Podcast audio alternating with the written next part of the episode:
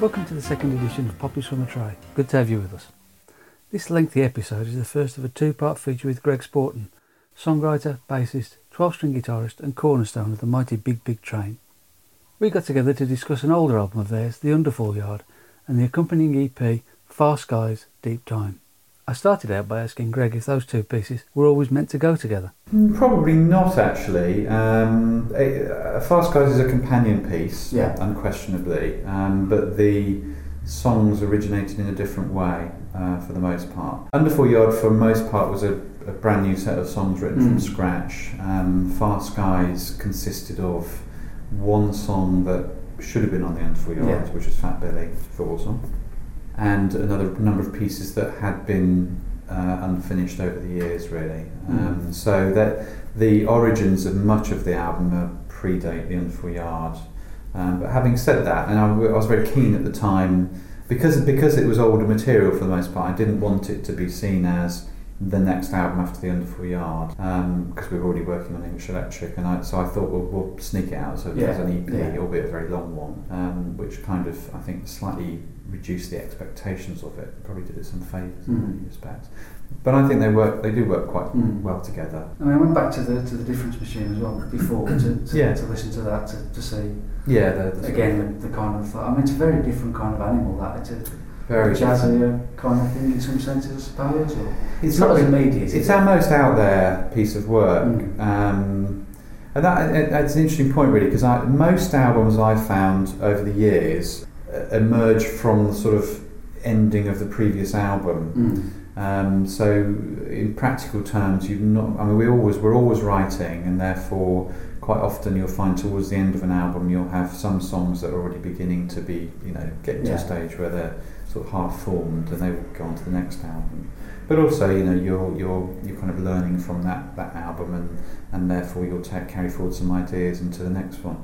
And that's interesting, because I think Difference Machine sort of stands out a little bit as a different piece of work. And I think if you'd have asked me, when we just released the Difference Machine, what the next album would have sounded like, I think we would have been progression from that, so we were beginning to explore slightly more Van der Graafy kind of territory, I would say, if you want to relate it to sort of progressive bands.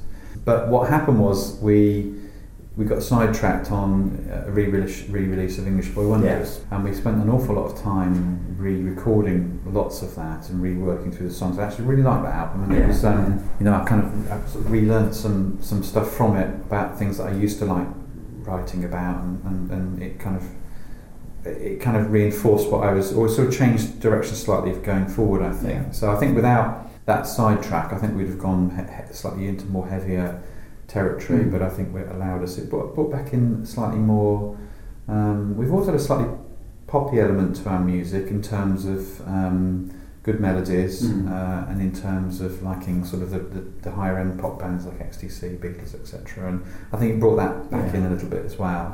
So Underfall Yard became a different beast because of that gap, and because of that sort of slight left turn into English Boy Wonders, I think. And became, looking at it from the outside, obviously that's a completely different view, but it almost seemed as though you became a band with the Underfall Yard, whereas before it was a collection of people working together. It was. That's exactly right, and we'd almost rejected the concept of a band during the sort of mid-90s, really, and it become more or less myself and Andy, and we were prepared to work with, whoever we felt would achieve what we needed to achieve with regards to our music, because neither myself nor Andy are really great musicians, it's more about the writing for us.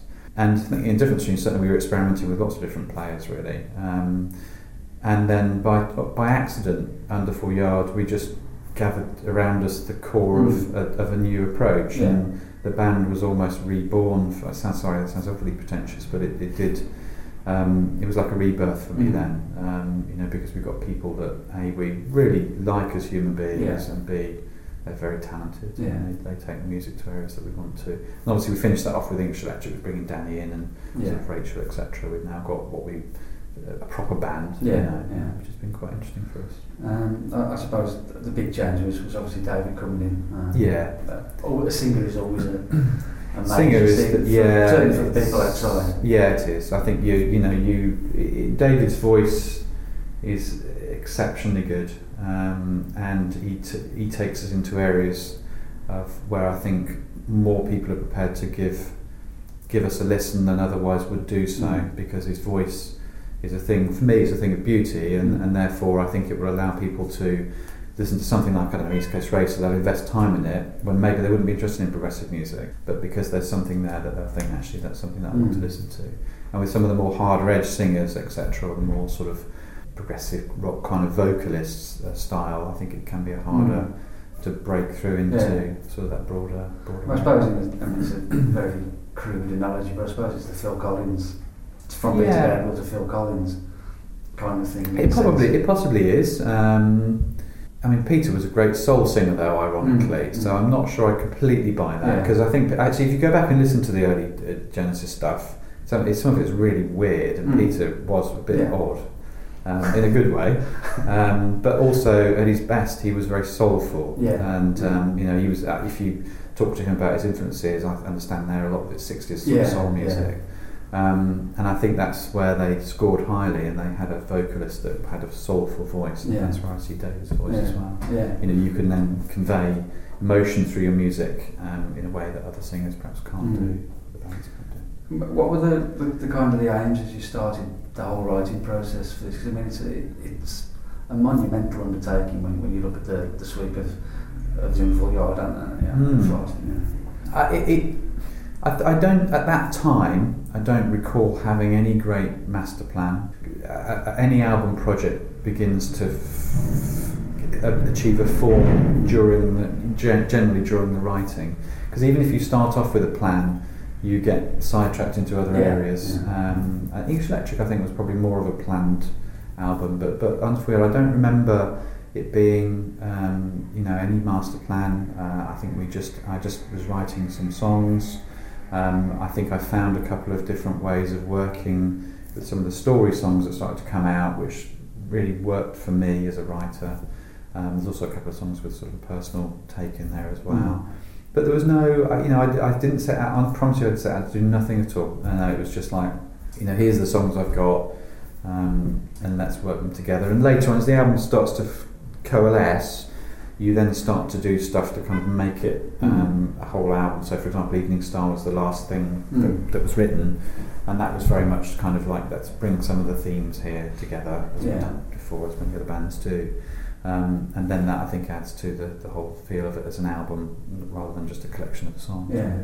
But sadly, there was no master plan. No. I mean, it's interesting you say that was written last. I mean, I think that's one of the great things I like about progressive music. It's such an ambitious thing to do, to open with kind of an instrumental, but obviously it's a good way of introducing his voice as well. Well, that was the plan. I mean, we the voice, and that was Andy's idea actually, because I originally wanted it to open just with that sort of electric piano line, which is a low key start to an album, I admit. But Andy said, let's get the voice there first and foremost. So we used a section that later was to appear in the Underfall Yard. Sort of big backing vocal section, and it's almost like a it's like a big wall of vocals to start off with, but you're immediately into the new. It's very warm kind of sound. It is. Actually, I've listened to the Underfall Yard for the first time in many years last week, and I particularly liked Evening Star. Yeah. So I think it mixed really well, and it works. It's a nice introduction, and it's got quite a big open sound to it as well, so it sets the store. It's kind of an overture, isn't it? It is, so, it is. Talk about, you say words like overture. Again, I remember in the 70s you weren't allowed to say that kind of thing. No. That's the great thing with rock though, isn't it now? I mean, I think that on the new, the new Transatlantic album, I think they're even called. I think the start of each new song is called Overture or something, and who cares? We're all now at a stage where I think you can enjoy almost the ridiculousness of some of this and not worry about it. No longer is there a need for us to hide our,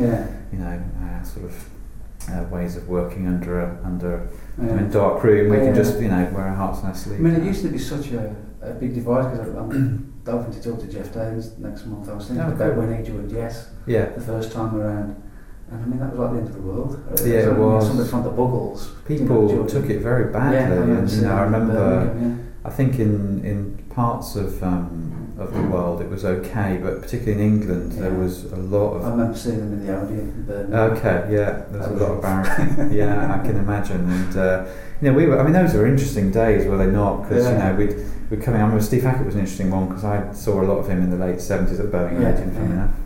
And then he suddenly went into Cured and was writing much more commercial material with a stripped down sort of band, and it was, you know, we were all kind of running away from what we were best at, I think. And that's the other thing that's been interesting recently has been the way that the old school and the newer bands have been able to kind of come together now. There's the divide's kind of gone. Yeah.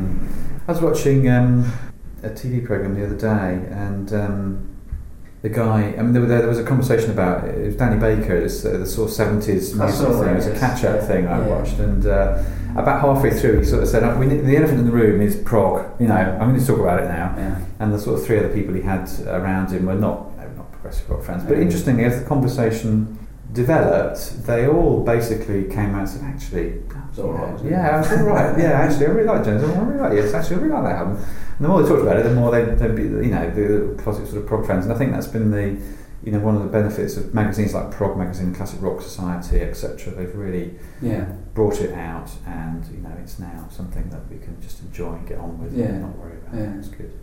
I mean, Master James, obviously the first song. I mean, it's very powerful. But I love the fact that it's only 5 lines long. Yes. Yeah, every time the vocal comes in, it's so different. You think it's another verse. Bit of a challenge, really. That I'd forgotten it was only 5 lines long. We're doing that one at Real World, actually. Yeah. We all really like Master James. Nick said, you know, Nick particularly wanted to do that one because it's quite a vocal challenge and it was quite a drumming challenge as well. And yeah, as I said, I'd forgotten it was only 5 lines. I was surprised. I sort of thought, where's the rest of the lyrics when I looked at it the other day? But that's David's genius, you know. I don't think we understood when we recruited David and when he joined the band.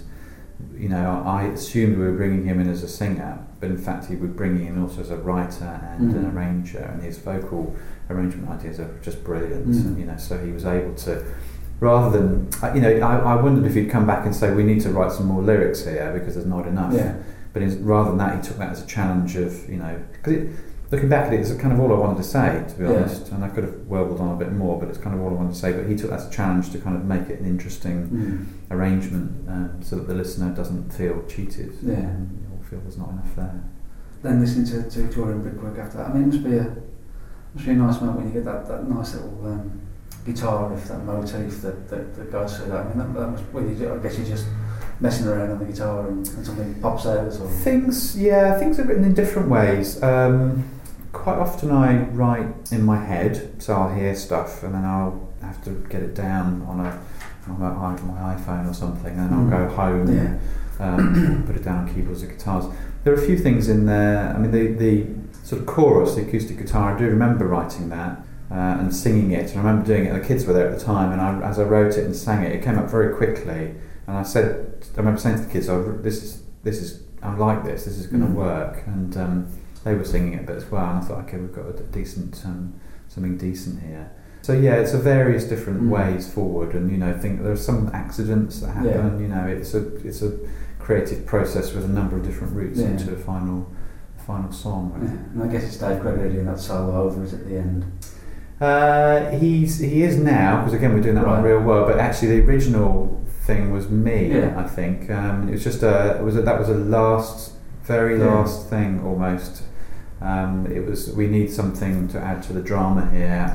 I literally picked up a guitar and it's almost played straight off without really thinking about it, and that's often the best way, to be honest. And he sort of looked at me and said, that sounds alright. And then it seems to work. And interestingly, Dave played around with some different ideas for the end section, but we came back to that original part because it just seemed to, simple as it is, it seems to add that degree of, you know, another layer of sort of magic, I suppose, that just moves it to that level where you know, it becomes. I mean, it's a great example of what progressive music is. I mean, the dynamics of it. Yeah. I mean, you know, Phil Collins always just says, supper's ready, loud bit and the quiet bit and the loud bit. Yeah. I mean, the soft little music that does that, so much music is just one, it's either loud or quiet or whatever it is. Yeah. It just works solid. I never understand why more people don't do it. I didn't know me, no. You can hear it. It's interesting, if you go and listen to early Genesis particularly, the dynamic range is extraordinary. Mm-hmm. And, you know, if you go and see,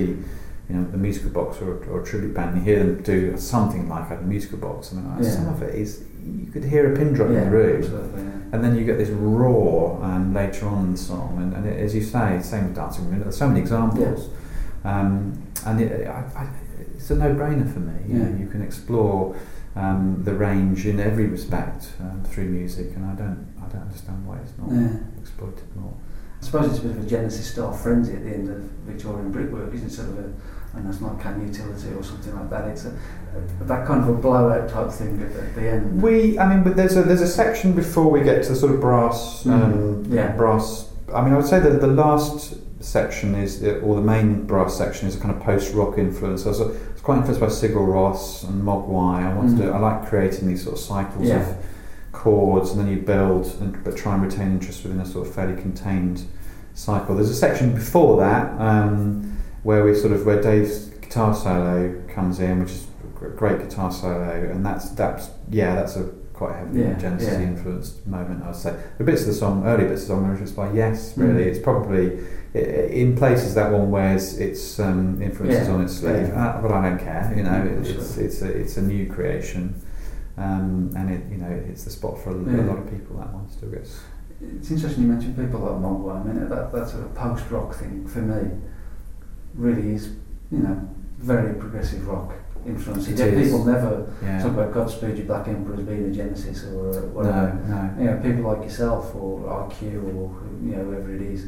They're always saying, "Oh, that bit's Pink Floyd, and that bit's Yes, and that bit's." You know. Actually, it's a good point. I think we're our own worst enemy in some respects. We do tend to. Is it a trap to fall into? I don't know. I've given up caring about it really. But the influences we've had have always been very broad, and we brought the post rock thing in more, probably from Gathering Speed days. I've still got a bit of that in us. I still really like those moments. And you've also got pop element, as I said earlier, and there's the prog side of things, and it's that melding of things together, the melting pot that creates something new and hopefully interesting. I don't think progressive rock needs to be. I think that's the trap that some people fall into. It has to be progressing all the time in terms of always doing something different. Yeah. But for me, it's doing something transcendent. Not different. It's doing something that's beautiful. Yeah. That's the important thing. I think it's you can. I mean, with the history of Western music, it's very difficult to do stuff that's wholly new. And if you're often the reason it hasn't been done before is because it doesn't really work that well. So whilst it's good, everything starts from a set of influences, and whilst it's good to have something. To move towards something new, which is what you do organically. That's not the main goal for me. The main goal is just to create something that is beautiful and works as a song for people. I mean, lyrically, those two songs together are intriguing. I mean, you've said that they're about your father. Mm. Do you want to expand on that? Or no, my dad. Actually, there's a few songs about my dad. There's a song on English Boy Wonders called Boxgrove Man, and there's a song on Difference Machine called Pick Up If You're There. Mm. And I had my parents got divorced when I was probably about 11 or 12. Brought up in Sutton Coldfield. Had a fantastic free-range childhood. I mean, really, Sutton Park. That was my childhood. Was spent on Sutton Park. But there were some dark times at home. My parents got divorced, and my dad became what I describe as in those days it was a typical Sunday morning relationship with your dad. That's what you did. Yeah. He went off to live somewhere else. I saw him every Sunday morning, and the crazy thing is, whilst I was very close to my dad when he lived at home, I even began to resent seeing him once a week because for me the world was about being in the woods with my friends and. Spending a couple of hours with my dad seemed very constraining. So the relationship sort of slid downhill from there, really. And as I got older, I went to university, etc., there was more and more distance between us. And within the last few years of his life, we would really call each other, maybe once every 3 or 4 years would be it. And Master James was, I had that title for many, many years, but I didn't know what the song was going to be about. And then for me, Master James, as you probably know, is a castle builder of Edward I's era. And my dad used to build me castles. He was, he was a good woodworker, and he used to build these rather fabulous castles, and I'd play with my little Airfix soldiers in them for hours on end. And so that seemed to me to be a good metaphor. As we got older, we were sort of building our own castles, around our hearts really, and so that's why the shortness of the stanza is just, it says what I need to say. And Victorian brickwork, Dad died, I think, 2007, 2008, I can't remember the year now. But it was a hard song to write. He was brought up, I went to a couple of issues that happened there. I went to see, after his funeral, I spoke to his partner for many, many years, and she said a couple of things that really hurt me at the time. She said, because as the last couple of days of his life, he had emphysema, so they sort of were aware that the end was coming. And I remember she said to me, she said to Dad, "Shall I call the boys?" Knowing that there were probably a couple of days left. And he said to her, "They'll call if they want to." And there was no way I was going to call him. We hadn't spoken for 2 or 3 years. Yeah. And of course we would have been there if we'd have known. So that was almost, initially I took that almost like a final rejection. But in reality, it's all six and one and half a dozen the other. At the end of the day, I'm an adult. Yeah. It's not all up to him to make those overtures.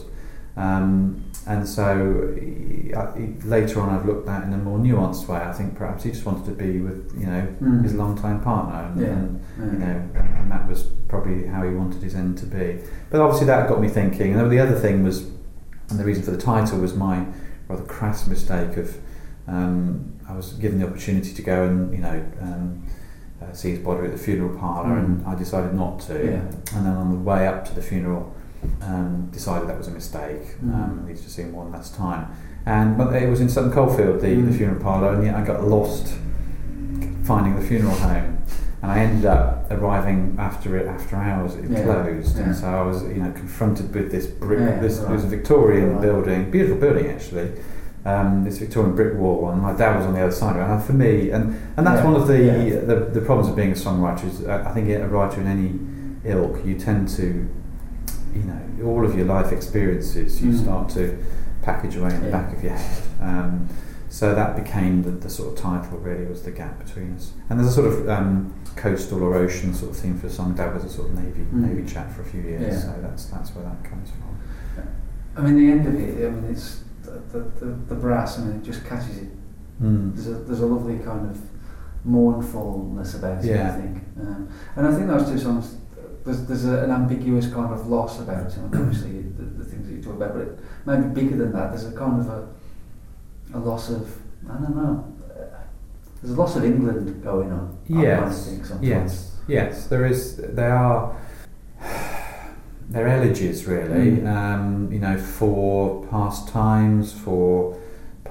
times, as individuals, and for sort of past times of in the life that I kind of used to know, and I've gone through life with a degree of not sadness or regret, but I do have some regrets about my life, and I do miss, as we get older you do kind of think back and miss some of those times that we had and wonder what you'd have done differently. So there is that was the beauty of the brass arrangement. It did capture that sadness, I think, that sort of elegy, and they did so very wonderfully. It really does. And I've had that last 3 or 4 minutes has been, I've had so many emails from people about that, over the years. It's a really nice, it's quite a filmic piece of music as well, and people will tell me that they had to pull over and, they're looking out over a river or something, and they had to sort of stop the car to listen to it, and a few sort of, quite moving messages about how it was meant to people as well. So it's from my point of view, that's all you want as a songwriter, is to find a set of chords and melodies that reach out to people, and that bit seems to do so. I mean, it's in a good way, honestly. Yeah. It seems as though it will never end. Yeah. And it's as though if it does end, then we'll lose something that we're going to regret letting go. That's a beautiful thing to say, thank you. Yeah, no, I agree. It does have that, it's almost incessant, it just keeps going, doesn't it? And one of the nice things is, I don't have much to do at the end of Victorian Brickwork, I'm just playing bass pedals, so you know, I can sort of sit back and enjoy it, really. And it's still, even now, we're going through the rehearsal phase, and you end up playing songs over and over again, because my memory is not very good these days, and trying to remember all my notes. And but even now, it will still hit you. You know, you'll still think, actually, that does sound pretty strong. So yeah, it's nice to do. Yeah. Last Train. I've always thought that Crosby, Stills and Nash were very much neglected in their influence on progressive music. I mean, there's a big sort of nod to them in those albums, isn't there? Yeah, I would say so. Last Train was it's our first story song, I would say. You know, it was the first time I sort of really found a story out there, like a folk tale almost, and brought it in. It was quite a woody type kind of tale, and wanted it to be largely on acoustic guitars. It's an important song for us. The first thing Dave Gregory played on us, that was a Big Big Train song. So that was when we sort of thought, okay, we found the guitarist that we need here. But yeah, it does smell a bit of wood smoke. I like that kind of organic woody feel to it, and it's one of our favourites, I think. Yeah, that 12-string sound, I think. Yeah, I mean, outrageously stolen from Genesis and Anthony Phillips. We were huge Anthony Phillips fans, particularly. So I think we're quite good at it. I've not studied it, but I'm quite aware of what they do, and so that's a very underused sound, isn't it? Not too many people have done it in the last 40 years. They haven't, no, and the only thing is it's slightly trademarked with a sort of Crosby, Stills or Genesis approach. So occasionally we will not reach for it when we might otherwise. But no, we do that pretty well, and I was keen that we just sort of went with it on that song, really. It's kind of a yearning for an old England about that song, at a time when everything wasn't a million miles an hour. It's a very good way of putting it. It was. That's exactly right. It's set on a very sleepy, now closed railway station in 1935, and that was how life was. And the guy, what reached me for the story was this Mr. Delia, who was quite a young chap. I was found a photograph of him. But he was the station master for the last sort of 6 or 7 years of that station's life, and he lived there on his own, but it was a completely quiet existence in that Hampshire and Dorset border. He had his dog with him, and he was happy if a little lonely at times, but life was slower, and in some respects more. I don't know, something about it that was more precious, but. One can fall into the nostalgia trap. Yeah, absolutely. I'm not one that doesn't recognise that most of modern life is not rubbish. Yeah. It's mostly much better, but there are some elements of life from the past, maybe in honesty and integrity, whatever those things mean, that I do miss. Yeah. And, do try to sort of reflect. Winchester Diver, there's I suppose the only way I can describe it is a very kind of analogue sound rather than a digital sound, and I think that kind of feel has come back a lot in recent years. Obviously, this growth in vinyl as well has made a difference. Yeah, there's a richness to that sound, isn't there? There is. Yeah, it's a lot to do with the skill of Rob Aubrey.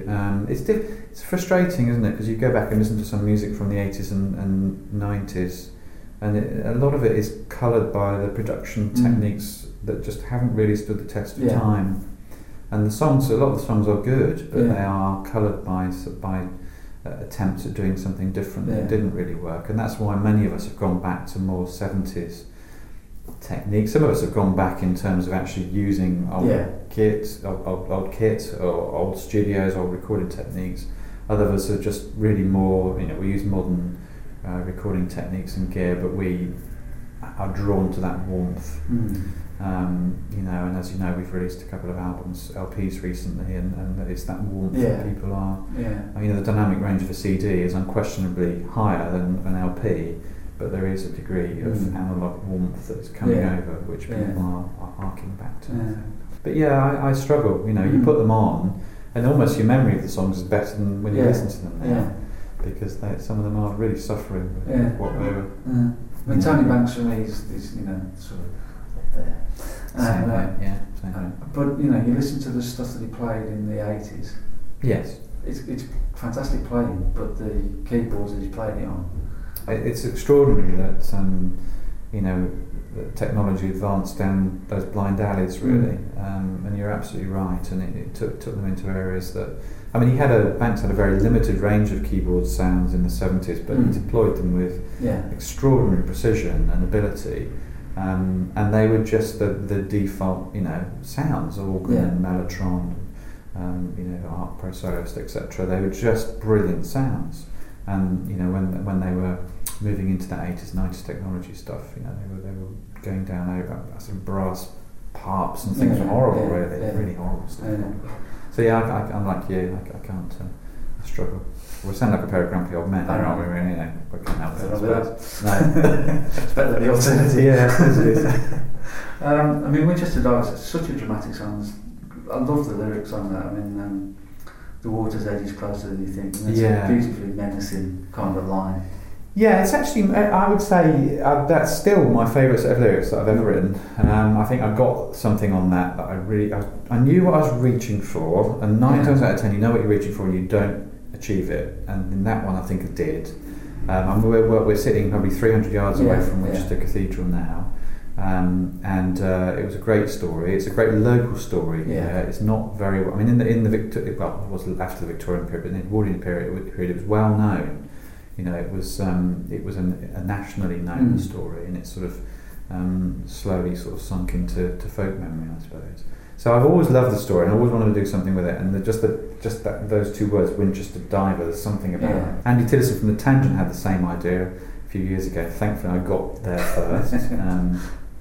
Got to the song before he did. And I was writing.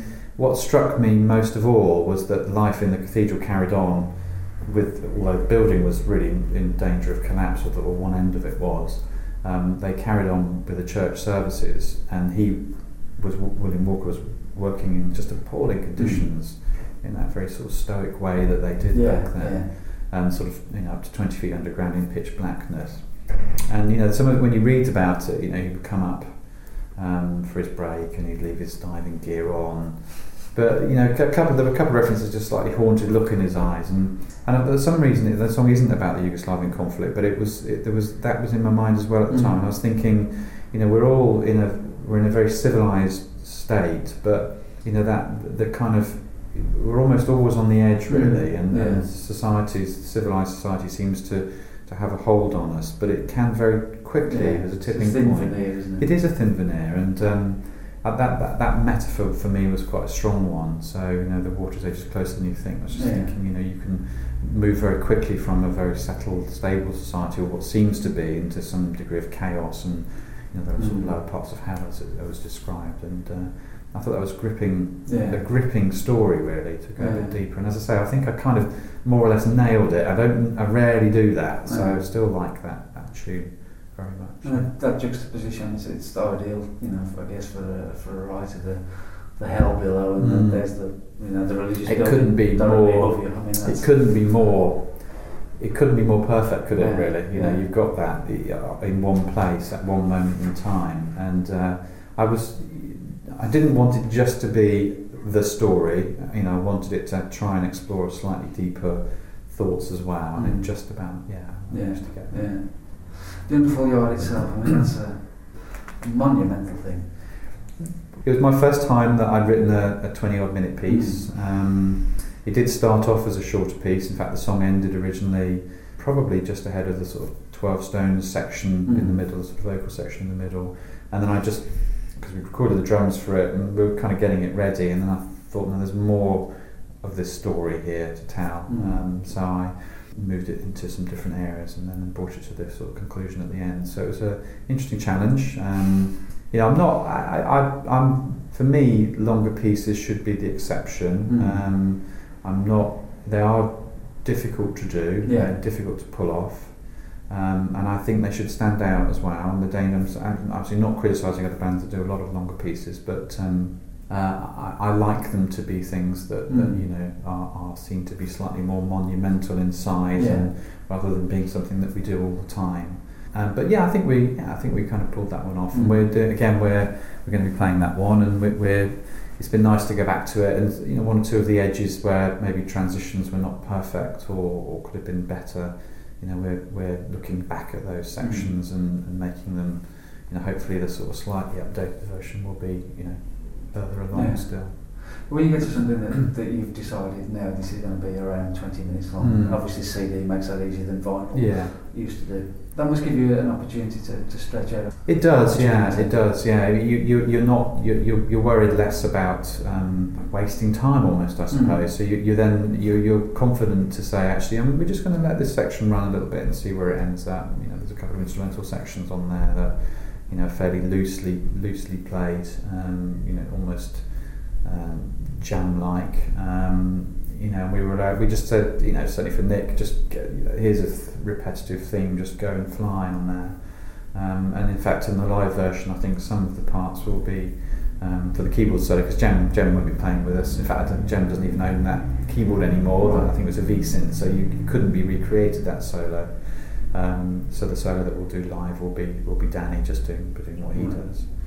But he's keen to kind of keep it loose, actually. You know, he's got a jazz background, and you know what my kind of more scored background is. You know, kind of hear what you're going to be playing there, and he's more sort of actually, no, I'm going to just let myself run on this, which is good. It's interesting. It keeps things loose. But you stretch out. You know, it gives you wings. Great playing on that, just right the way through.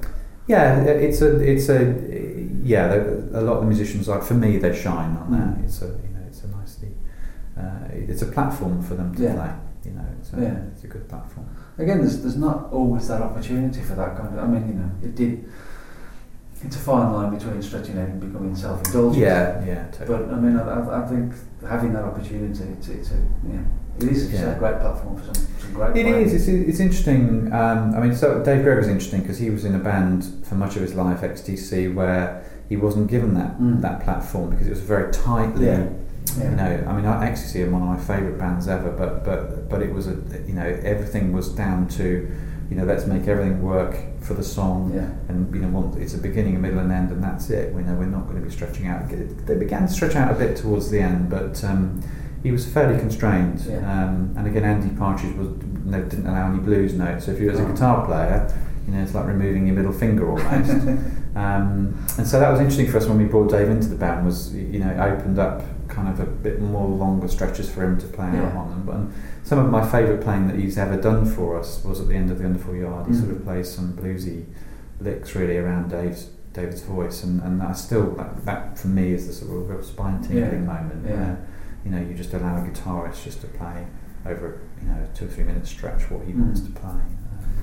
That is the strength of those, you know, those epic pieces. I mean, it kind of rewards patience, doesn't it? You know, you get to that kind of crescendo at the end, and then it stands out so much more because of And don't you think whatever in life you're doing or listening to or reading or whatever, you're always, the question that is unasked is what's in it for me? And I always find before I put a long piece on to listen to, say, you know, if there isn't that moment of transcendence that you're working towards, I question whether it's worth my 20 minutes of time, especially as time gets more precious as you get older. So it's important for me to make sure that, you know, the longer pieces that we do, such as East Coast Racer or Wonderful Yard, have got those moments where people can feel, that was a trip that I wanted to go on, you know, and well worth me doing. I mean, the lyrical themes I find really interesting. There's a big sense of the great achievements, like this building, are being lost. Not the building's falling there, but people ignore it. I kind of despair that general knowledge is disappearing. Yeah, I've got kids at school and they know what they're taught, but they don't pick up anything accidentally or anymore. No, it's that was one of the big themes for me behind it. I mean, I wanted to write something about the Victorian engineers, and then when you read about them, you read about the mindset, and it's one of a very much an Enlightenment sort of upbringing, very much the sort of scientific method, and very curious minds, I would say. And you know, these are high-flying people, and I find maybe as society's become more comfortable, I don't know, but some of the great achievements of Western civilization are almost neglected, really. And that was the sense that I was trying to convey, that slight worry that we're moving from the sort of age of reason into an age of unreason, really. You know, too many people not thinking enough, not caring enough, and you know, believing twaddle because they want to rather than, you know, having some time to think things through and reach proper conclusions about things. So yeah, there was a, you know, that was the sort of deeper sub-meaning there. You know, again, it could have been just a story song, but it's always nice to sort of sneak in some of those thoughts and messages as well. Because there doesn't seem to be much available light anymore, does there? No, so, no. We're crowded by other things, I think. That's a nice way of putting it, really. I had a great sadness the other day for me, when my children are 19 and 17 now, and it dawned on me that neither of them are reading anymore. And they both were brought up as avid readers. I'm just talking about fiction. They both will read. I mean, my daughter's going to university next in September, and she's already reading course books for that, but they've both been distracted by the technological routes into entertainment, that they stopped reading novels, and you know, I've conveyed my an air of fatherly disapproval to them, which that's absolutely nothing. And I hope they come back to reading. But I think you're right. I think that's the thing. I think we're there isn't much available light anymore, and I think we've lost some things. Yeah, you know. I understand, and this is a far more trivial sort of thing. But I mean, when I grew up, it's the same with you. There were 3 TV channels, and I ended up watching stuff that I would never have watched because my mum and dad were watching it. Yes, absolutely. And you know, then I'd become fascinated by Claudius or by whatever, Laurel Nardi. Yes. You don't come across things by accident. No, we're fractured now. Yeah. I think you're right. That brought people together, and you know, I remember sitting there with my brother, who was 5 years older than me, and he'd be watching something. At the time, as a young person, I'd be thinking, what is he on about? And but you get drawn in, you know, and you find those interesting links and ideas, and yeah, a lot of that. We are, you know, our attention span is diminished to, you know, Twitter length really. And you know, Twitter's great. I love Twitter, and I use it as a kind of a route into the internet to find different things, which I then go and read more at length, for example. But sadly, unfortunately, you know, the attention span, we are being crammed in, really. Yeah. It's a big social experiment. Yeah. But then all of life's been a big social experiment. You know, the Industrial Revolution was a big social experiment, which had pros and cons. And, you know, we may well end up in a very happy place with this, but, you know, there are clearly dangers along the way. The kind of Blairite vision, I suppose, was a very, you know, modern life is great and everything else is rubbish. Yeah. Don't throw out the baby with the bathwater for me, you know. We all want progress, but you've got to also value how you got there and what brought you there, and have a bit of respect for that. It Rains on England is a very powerful line. Just imagery, really. I mean, I that was some of the imagery in there was just me in an observational way. I was down in Cornwall, surrounded by these sort of old engine houses, which are incredible. I'm sure you've seen them. They're incredible things. A bit like Ironbridge, sort of receding back into the sort of countryside, and you know, there was just an Atlantic storm coming in, so some of it was, but obviously the imagery is clear of what I'm trying to reach for there, so it has that double meaning. But yeah, so much of the imagery in Underfall is purely observed, you know, and one allows the listener hopefully to reach the conclusion that I'm trying to lead them to without being absolutely explicit about that. I've tried to resist. I don't like being ranted at in songs. Some of what Roger Waters does is brilliant, some of what he does is ranty for me. I don't like that. I like people to be able to find something from it themselves if they can, which means which isn't to say, I'm not trying to say there's no meaning there, the meaning is there, but you know, I don't want it to be necessarily so explicit that you know, you're being, someone's ranting at you. Yeah. The way it closes with the brass band, I mean, it's hugely effective, and it's a very underused form. When you think of brass band, and you think of well, everybody thinks for me of Umpire, you know, and that was I've told the story before, but it was I was in Bath when I heard this brass, and I've been very aware of. I mean, I love the film Brassed Off; it's a brilliant film, and I've been very aware of the way. When a brass band is playing, so particularly adagio style music, it is one of the most haunting sounds that you can ever imagine. Peter Gabriel did it beautifully on Father Son, and I, you know, I was. It was a beautiful summer's day in Bath, and there was a brass band. It couldn't have been more in quintessential English scene. There were literally men with hangers on their heads, sat in deck chairs, you know. But they started playing a couple of the sort of slower adagio style numbers, and it was profoundly moving. Yeah. And I rang Andy up immediately from the spot. Listen to this. Yeah. We need to get this on. He's quite practical, Andy. Like, whoa, hang on a minute. We can't get 48 bass players in or something. So, we were incredibly lucky, really, because Rob, our studio engineer, knew a chap called Dave Desmond, who played in the Coldstream Guards. And Dave not only is a very good trombonist, he knows superb players, and he's a very gifted arranger. Yeah. So I was really able to say, I'm trying to bring in the sound of the sort of colliery bands into sort of progressive rock environment, and he knew exactly what I was after. And it depends on the song, but in some places I'd have laid out some melodies, and he'll develop those and take those. But for the most part, it's mostly his work, really. The ending of Underfall was important for me because we had that chord sequence from earlier with mainly a vocal arrangement. I really wanted to get back to that at the end because that for me was a nice way of bringing things to a conclusion. And thankfully, with David and Dave playing on there as well, and the brass behind it, it's a very elegant way of closing the song. Yeah. Just the last one on that, the 12 Stones. That recurs from Last Train. Is there any particular? No, just a. No, and I funny enough, I had a message about this the other day. I've had so many. It's one of my regrets actually that 12 Stones is purely an image. There's no great meaning there. There was a book a couple of years ago called Planet and a Pebble, and it was talking about how you can pick up much of the geological history of the planet just from a pebble.